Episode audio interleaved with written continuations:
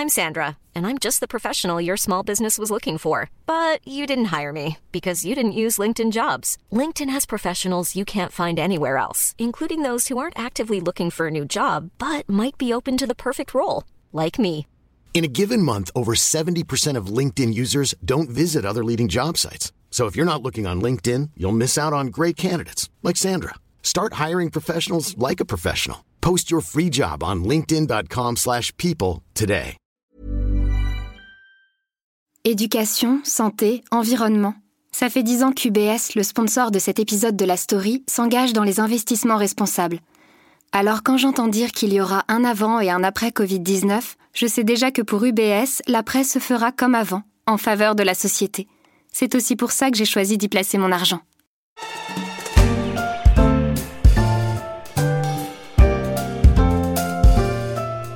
C'est un signe qui ne trompe pas. Depuis quelques semaines, ma boîte mail est inondée de communiqués de presse présentant les bonnes affaires des marques en vue du Black Friday, la grande quinzaine commerciale qui a d'abord envahi le net ces dernières années jusqu'à toucher les magasins en dur. Je sais déjà que dans 15 jours, je devrais aussi commencer à recevoir des informations me rappelant que la Saint-Valentin tombera l'an prochain le 14 février. Je suis Pierrick Fay, vous écoutez La Story, le podcast d'actualité des échos, et aujourd'hui on va s'interroger sur ce phénomène du Black Friday, devenu universel, mais qui ne fait pas mal qu'au porte-monnaie.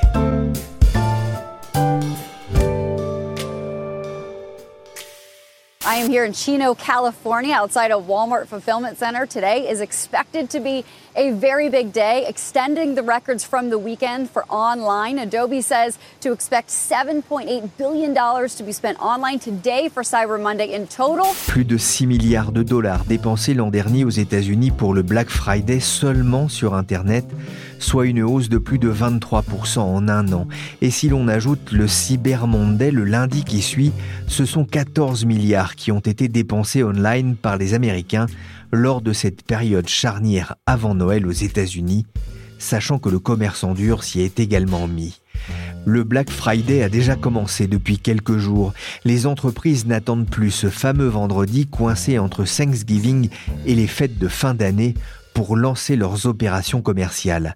Nicolas Rollin est correspondant des échos à New York. Je l'ai appelé au téléphone à son bureau pour prendre justement le pouls de ce Black Friday 2019. Et Nicolas, tout porte à croire que les résultats records de 2018 seront encore battus cette année. Oui, en effet, Pierrick, euh, l'économie américaine reste en bonne santé. Le chômage est à son plus bas niveau depuis 50 ans. Les salaires ont récemment euh, augmenté. Tout cela devrait permettre aux Américains de dépenser comme jamais durant la période des fêtes. La NRF, l'association professionnelle des distributeurs, estime que les dépenses des foyers américains devraient augmenter d'environ 4% sur les mois de novembre et décembre par rapport à l'an dernier, pour atteindre à peu près 730 milliards de dollars sur deux mois. Donc. Nicolas, on peut imaginer hein, cette frénésie de consommation, mais alors justement, comment est née l'idée du Black Friday? Alors la naissance du phénomène est, assez floue. En fait, ça pourrait remonter euh, aux années 20. Les grands magasins Macy's ont commencé à ce moment-là à organiser leur traditionnelle parade de Thanksgiving à, New York et ils commençaient à mettre en avant des promotions le même jour. Mais le phénomène s'est développé surtout dans l'après-guerre. Les États-Unis sont alors en pleine croissance, c'est la véritable naissance d'une société de consommation. Et dans les années 50, on commence à préparer les fêtes dès la fin de Thanksgiving. On voit des magasins sortir leurs produits de Noël dès le lendemain de cette fête, c'est-à-dire le, quatrième vendredi de novembre. L'expression, elle, de, de, Black Friday aurait des origines assez différentes. Ça a d'abord désigné un krach boursier qui a eu lieu le vendredi 24 septembre 1869 mais plus proche de nous, elle aurait été utilisée par la police de Philadelphie pour désigner le trafic routier du vendredi qui suivait Thanksgiving. En fait, après une journée de, fête en famille, les gens ressortaient de chez eux et cela créait des bouchons interminables. Peu à peu, à partir des années 60, on aurait donc utilisé le terme pour désigner aussi la cohue qui régnait dans les magasins ce jour-là. À noter que des, commerçants ont tenté de remplacer l'expression euh, connotée assez négativement par le Big Friday, mais ça a été un échec absolu. Une autre explication, un petit peu plus euh, poétique peut-être, l'expression renverrait en fait aux, profits qui sont dégagés par les commerçants à partir de cette date. Le point d'équilibre en fait serait atteint plus ou moins à cette période de l'année, les marchands commençant à générer des profits à partir de la fin novembre jusqu'à la fin décembre. Ils avaient alors l'habitude dans leur compte de noter leurs pertes en rouge et leurs profits en noir. Le Black Friday serait donc euh, le jour où ils passeraient du rouge au noir. Ah, c'est assez joli, j'aime beaucoup cette histoire. Euh, au-delà de ça, effectivement, Nicolas, l'enjeu est énorme hein, pour les distributeurs et les fabricants à, cette période de l'année. Oui, c'est une période cruciale pour eux qui explique que cette année encore aux États-Unis, ils devraient embaucher plus de 500 000 intérimaires pour faire face à la demande. Certains ouvriront leurs portes dès minuit et resteront ouverts euh, toute la nuit de jeudi à vendredi sur les cinq jours du, week-end, donc le jeudi de Thanksgiving, le Black Friday, le samedi, le dimanche et le Cyber Monday, qui est dédié traditionnellement aux promotions sur Internet, ce sont 165 millions d'Américains qui devraient acheter en magasin ou en ligne. Ça représente à peu près 88% des 18-24 ans et 84% des 25-34 ans. Dans certains secteurs comme le jouet, par exemple, c'est plus de la moitié du chiffre d'affaires annuel qui est en jeu à cette période de l'année. Et cette année, la, pression va être d'autant plus forte que plusieurs gros distributeurs connaissent des difficultés aux États-Unis. On peut citer Coles, Macy's ne, ne va pas très bien non plus. La période des fêtes pourrait donc être décisive pour eux. Aux États-Unis, tout est plus grand. Plus de 165 millions d'Américains ont donc prévu de faire chauffer la carte bleue durant ce week-end de trois jours. Mais en Chine aussi, on n'hésite pas à voir grand. Et le principe du Black Friday existe également et il porte un drôle de nom. En fait, il s'appelle le jour des célibataires. Pourquoi le jour des célibataires? Il y a plusieurs explications à ce, à ce nom. La plus simple, c'est que en fait c'est le 11 novembre, donc 11 11 et 1 pour un célibataire, donc ça serait une date parfaite. Claude Fouquet est journaliste aux Échos. Mais à partir de là, en fait, on ne sait pas d'où ça vient véritablement. La seule certitude qu'on a, c'est que c'est né dans les années 90 dans une université chinoise, l'université de Nankin, il y a plusieurs explications pour donner ce nom. La plus romantique, c'est celle d'un étudiant chinois qui était amoureux et sa malheureusement, est décédée d'un cancer. Et donc, tous les 11 novembre, il avait décidé de déposer des bougies allumées sur le toit de l'université. Et la dernière année, quand il devait être diplômé, ses amis l'ont rejoint. Et depuis, dans l'université, on a continué à célébrer cette date. A une autre explication qui est nettement moins romantique et qui est de dire que le 11 novembre, généralement, c'était le jour des diplômés. Et ce jour-là, les diplômés, hommes essentiellement, avaient le droit de sortir, d'aller boire, d'aller rire, de dépenser et s'il ne le faisait pas, il resterait célibataire une année de plus. Et la dernière explication qui est la moins crédible est qu'en fait, c'est simplement un groupe d'étudiants chinois qui a décidé que le 11 novembre, parce qu'il y avait des 1, c'est une bonne date pour faire un pied de nez à la Saint-Valentin occidentale. Par contre, l'autre certitude qu'on a, c'est que c'est devenu quelque chose de commercial en 2009. C'est Alibaba qui s'en est emparé. Alors, on va encore casser une légende, c'est pas Jack Ma qui a eu l'idée, mais c'est l'actuel directeur euh, d'Alibaba qui l'a remplacé, Daniel Zhang, qui a dit il faut trouver un moyen de relancer les affaires au mois de novembre. Parce qu'il faut savoir, c'est qu'en Chine, le mois de novembre est généralement très mauvais pour le commerce. Parce qu'en octobre, il y a eu la semaine d'or qui correspond aux vacances pour la fête nationale. Et en janvier-février, il va y avoir deux nouvelles vacances pour le nouvel an chinois. Donc, ils ont cherché, ils se sont dit comment est-ce qu'on pourrait relancer les affaires? Et ils sont tombés sur cette date.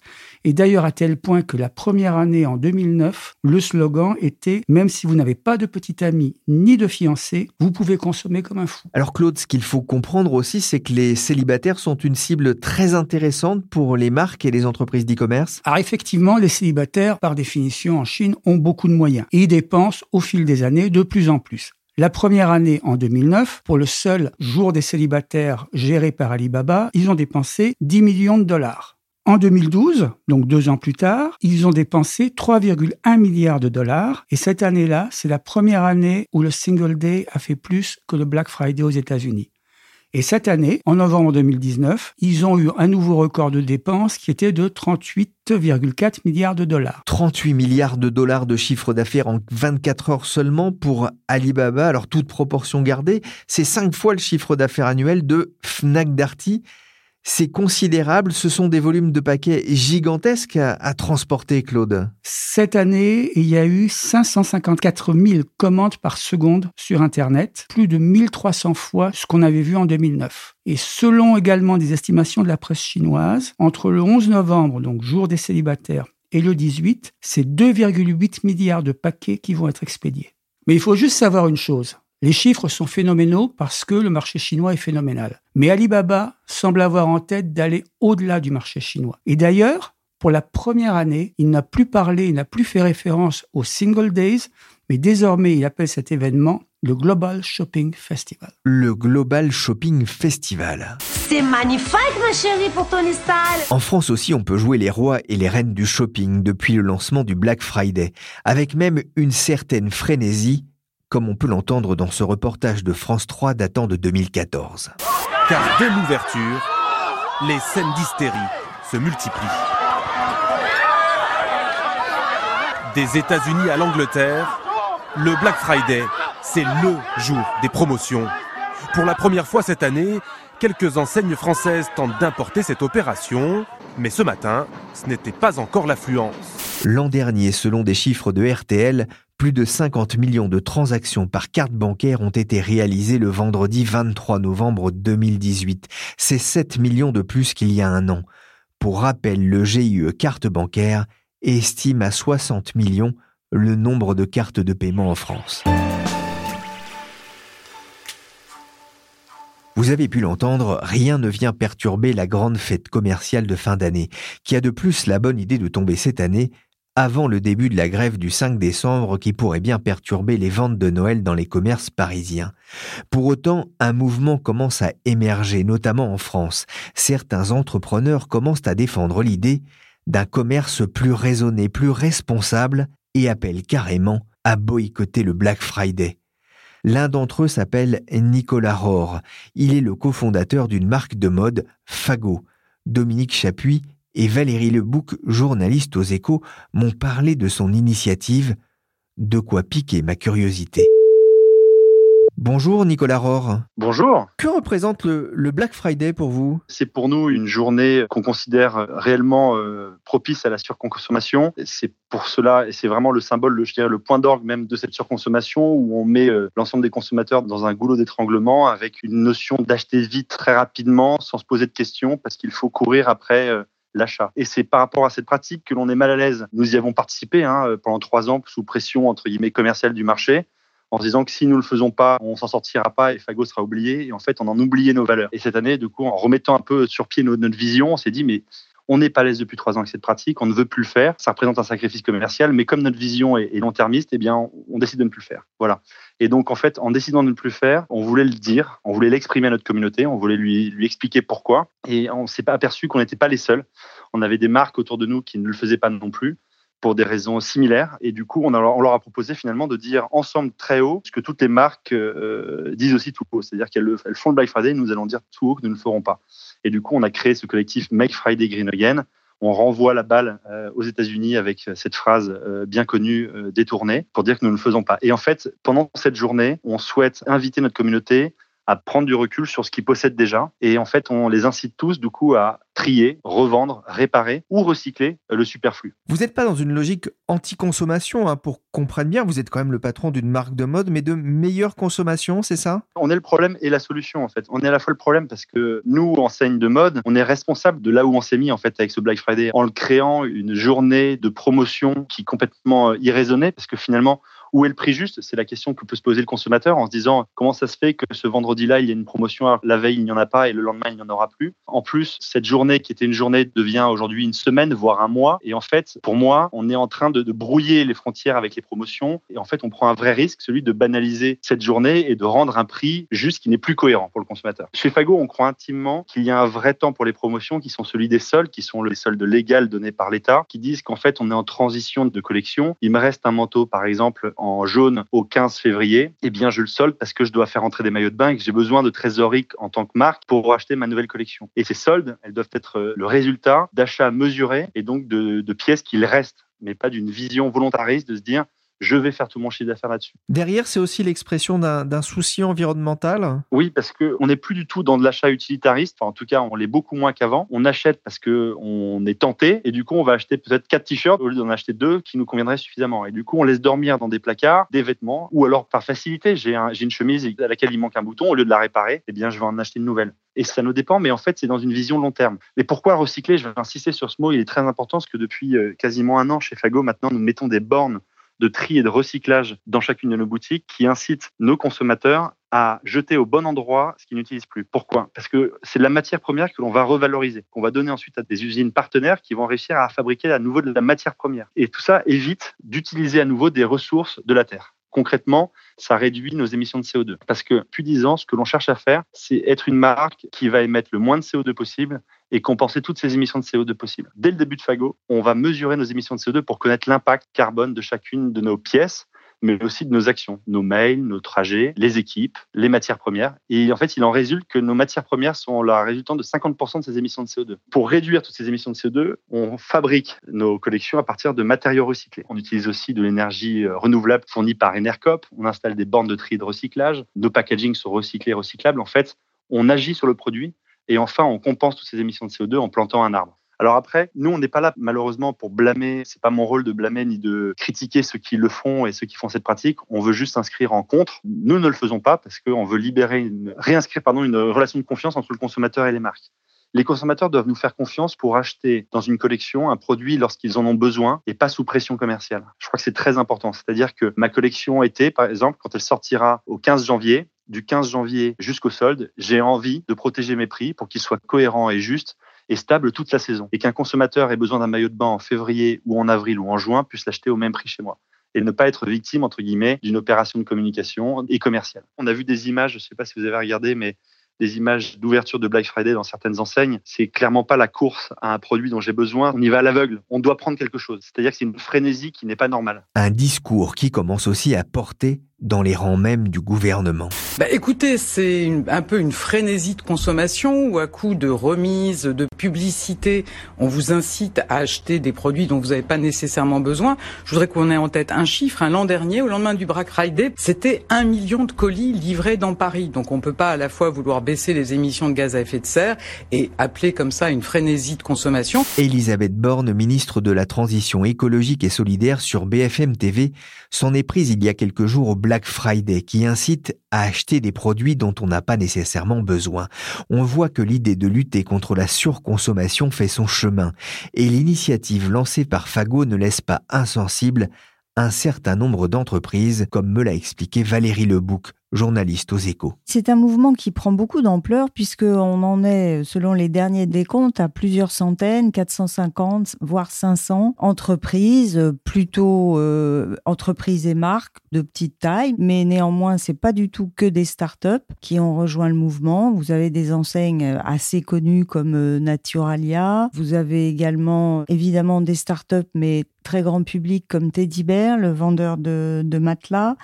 Nature et La CAMIF, qui, de façon différente chacune, rejoignent ce mouvement qui dit un peu stop à la surconsommation et à l'achat un peu automatique parce qu'on vous dit il y a des rabais. Pour ces marques, ce boycott est, logique finalement? Alors pour ces marques, ce boycott est très logique parce que autant les enseignes tout à fait euh, mainstream, toutes les enseignes qu'on a toujours connues de, de grande consommation, ont fait du Black Friday un argument euh, marketing, euh, acheter maintenant parce qu'on vous fait des réductions. Autant ces marques, elles utilisent ce mouvement anti-Black Friday aussi pour faire leur propre marketing. Et elles préfèrent se situer euh, en marge du Black Friday, mais à côté quand même, en marge, hein, pas en opposition totale, frontale. Et c'est sûr qu'elles en attendent quand même un bénéfice en termes d'image. Bien entendu, ça n'est pas qu'une question de marketing intelligent et de bénéfices euh, image. De nombreuses marques qui se situent dans ces initiatives anti-Black Friday promeuvent toute l'année des valeurs de redistribution, de défense de l'environnement, d'économie durable, et en particulier la CAMIF, qui est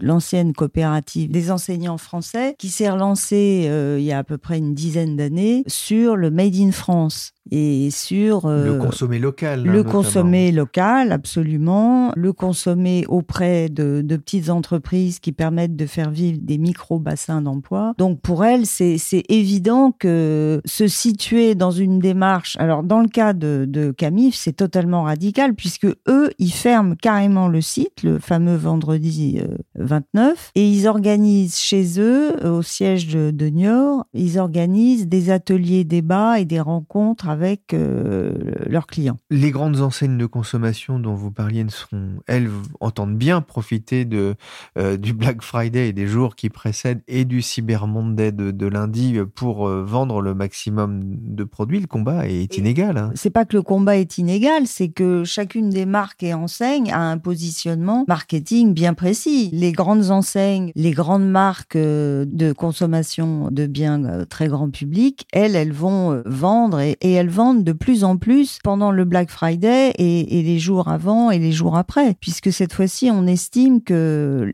la moitié des Français ont prévu de faire des emplettes pendant cette période. Il faut quand même rappeler que l'initiative Black Friday en France, ça a cinq ans à peu près. Donc, euh, en l'espace de cinq ans, ça s'est imposé comme un rendez-vous incontournable pour, euh, en l'occurrence, commencer ses achats de, Noël. Le Black Friday sont les soldes avant l'heure. Pourquoi est-ce que les soldes finalement échappent à, cette critique de l'hyper et de la surconsommation? Mais les soldes n'échappent pas à cette critique. Euh, alors simplement, Black Friday, c'est beaucoup plus récent, donc ça frappe un peu plus les esprits. Et puis dans le, Black Friday, il y a cette notion quand même de ça va pas durer longtemps, alors que les soldes durent six semaines, si je me trompe pas. Le Black Friday ou la semaine du Black Friday, c'est quelques jours seulement. Donc il y a cette crainte de ne pas profiter de bonnes affaires. Je pense qu'il y aurait beaucoup à dire sur la, réalité de ces bonnes affaires. Pourquoi? Bah Parce que selon UFC que choisir, euh, il faut vraiment euh, être très sélectif dans le flot des bonnes affaires supposées, il semblerait, d'après des relevés euh, assez précis de tarifs, que à produits comparables, la moyenne des rabais euh, est bien en dessous de 10%. Donc, euh, on comprend bien le, souci écologique, on entend bien effectivement cette idée de ne pas forcément acheter des produits dont on ne va pas se servir, mais est-ce que c'est pas non plus l'occasion pour les entreprises de céder leur stock de produits avant Noël, des produits qui, s'ils ne sont pas vendus, pourraient être mis à la benne dans quelques mois, ce qui serait pas très écolo non plus? Il faut s'interroger sur exactement ce qu'on nous vend au moment du Black Friday, comme d'ailleurs au moment des soldes. Parce que certaines entreprises, au lieu de liquider des stocks, font l'inverse, lancent des productions supplémentaires qu'on vous vend comme des soldes ou des promotions exceptionnelles de Black Friday, sont en fait de simples produits euh, d'appel. Ça ne fait que rajouter des quantités supplémentaires de produits et donc créer de la consommation additionnelle et polluer un peu plus euh, la planète. De plus en plus de marques appellent donc au boycott du Black Friday. Mais pour autant, la FEVAD, la Fédération de l'e-commerce et de la vente par correspondance, anticipe plus de 1 milliard 700 millions de ventes cette année en France entre le Black Friday et le Cyber Monday, soit presque 10% de ce que les Français pourraient dépenser à l'occasion des fêtes de fin d'année. Car au fond, ce sont bien les consommateurs qui décident d'acheter ou pas un produit, qu'ils en aient besoin ou pas. Des consommateurs qui se servent surtout du Black Friday pour anticiper Noël, comme l'expliquait François Monboise de la FEVAD sur BFM Business. Écoutez ce que dit euh, Mathieu Orphelin, euh, député euh, ex-La République En Marche, proche de Nicolas Hulot. Le Black Friday célèbre un modèle de consommation anti-écologique et antisocial. C'est faux. C'est-à-dire que c'est une déconnexion entre les députés et la vraie vie. Parce que dans la vraie vie, le Black Friday, ça sert aux gens à anticiper les achats de Noël. C'est ce qu'on montre une étude. Hein. On a fait une étude avec Médiamétrie. Exactement. Ça va d'anticiper à moindre coût voilà. les achats qu'on ferait pour Noël. Les, les vrais gens, ils ont une liste de cadeaux de Noël à faire et puis ils répartissent ces achats entre novembre et décembre. Et grâce au Black Friday, il y a la moitié des achats qui sont faits sur novembre. Et aux États-Unis, le berceau du Black Friday, les appels au boycott ont-ils une chance d'être entendus? J'ai posé la question à Nicolas Rolline. Le mouvement existe aussi ici, euh, dans les grandes villes notamment. Euh, certains mettent en avant euh, l'absurdité du Black Friday qui a causé la mort de 11 personnes depuis 2006 aux États-Unis, dans des bousculades à l'entrée des magasins, des coups de feu entre clients, des accidents de voiture provoqués par une nuit blanche de shopping. Du coup, il y a, un mouvement qui s'est créé, le Buy Nothing Day, qui est aussi actif en, Europe, qui pointe du doigt les conséquences écologiques et la société de consommation. Mais en fait, on reste quand même assez loin d'une réelle mise en cause. Ces messages passent un peu inaperçus, il faut bien le dire, au milieu de la gigantesque machine commerciale qu'est le Black Friday. En ce moment, aux États-Unis, on ne peut pas allumer sa télévision, la radio, euh, ouvrir un journal, prendre les transports sans tomber sur une publicité pour le Black Friday. bah c'est pareil en France, hein, je vous rassure. Pour autant, le poids de ces fêtes diminue aux États-Unis, mais ça n'a rien à voir avec euh, l'écologie? Non, c'est davantage une question de stratégie de la part des, des, commerçants. Depuis quelques années, pour des raisons de logistique, avec euh, l'essor des ventes en ligne, ils essaient d'étaler euh, au maximum leur promotion. Cela commence parfois dès le début du mois de novembre pour se prolonger jusqu'à la fin décembre. Les soldes du Black Friday sont donc un peu moins intéressantes pour les consommateurs et pèsent un peu moins qu'avant. Merci Nicolas Rollin, correspondant des Échos à New York, et merci Claude Fouquet et Valérie Lebouc des Échos. Merci également à Nicolas Rohr pour son témoignage en faveur d'un consommer mieux. La story, le podcast d'actualité des échos, s'est terminé pour aujourd'hui.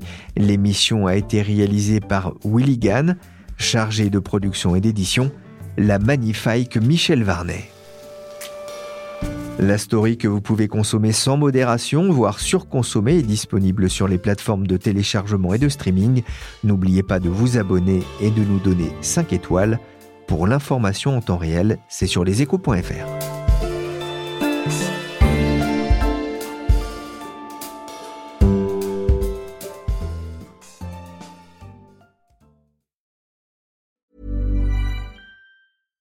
Support comes from ServiceNow.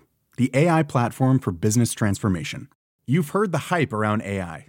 The truth is, AI is only as powerful as the platform it's built into.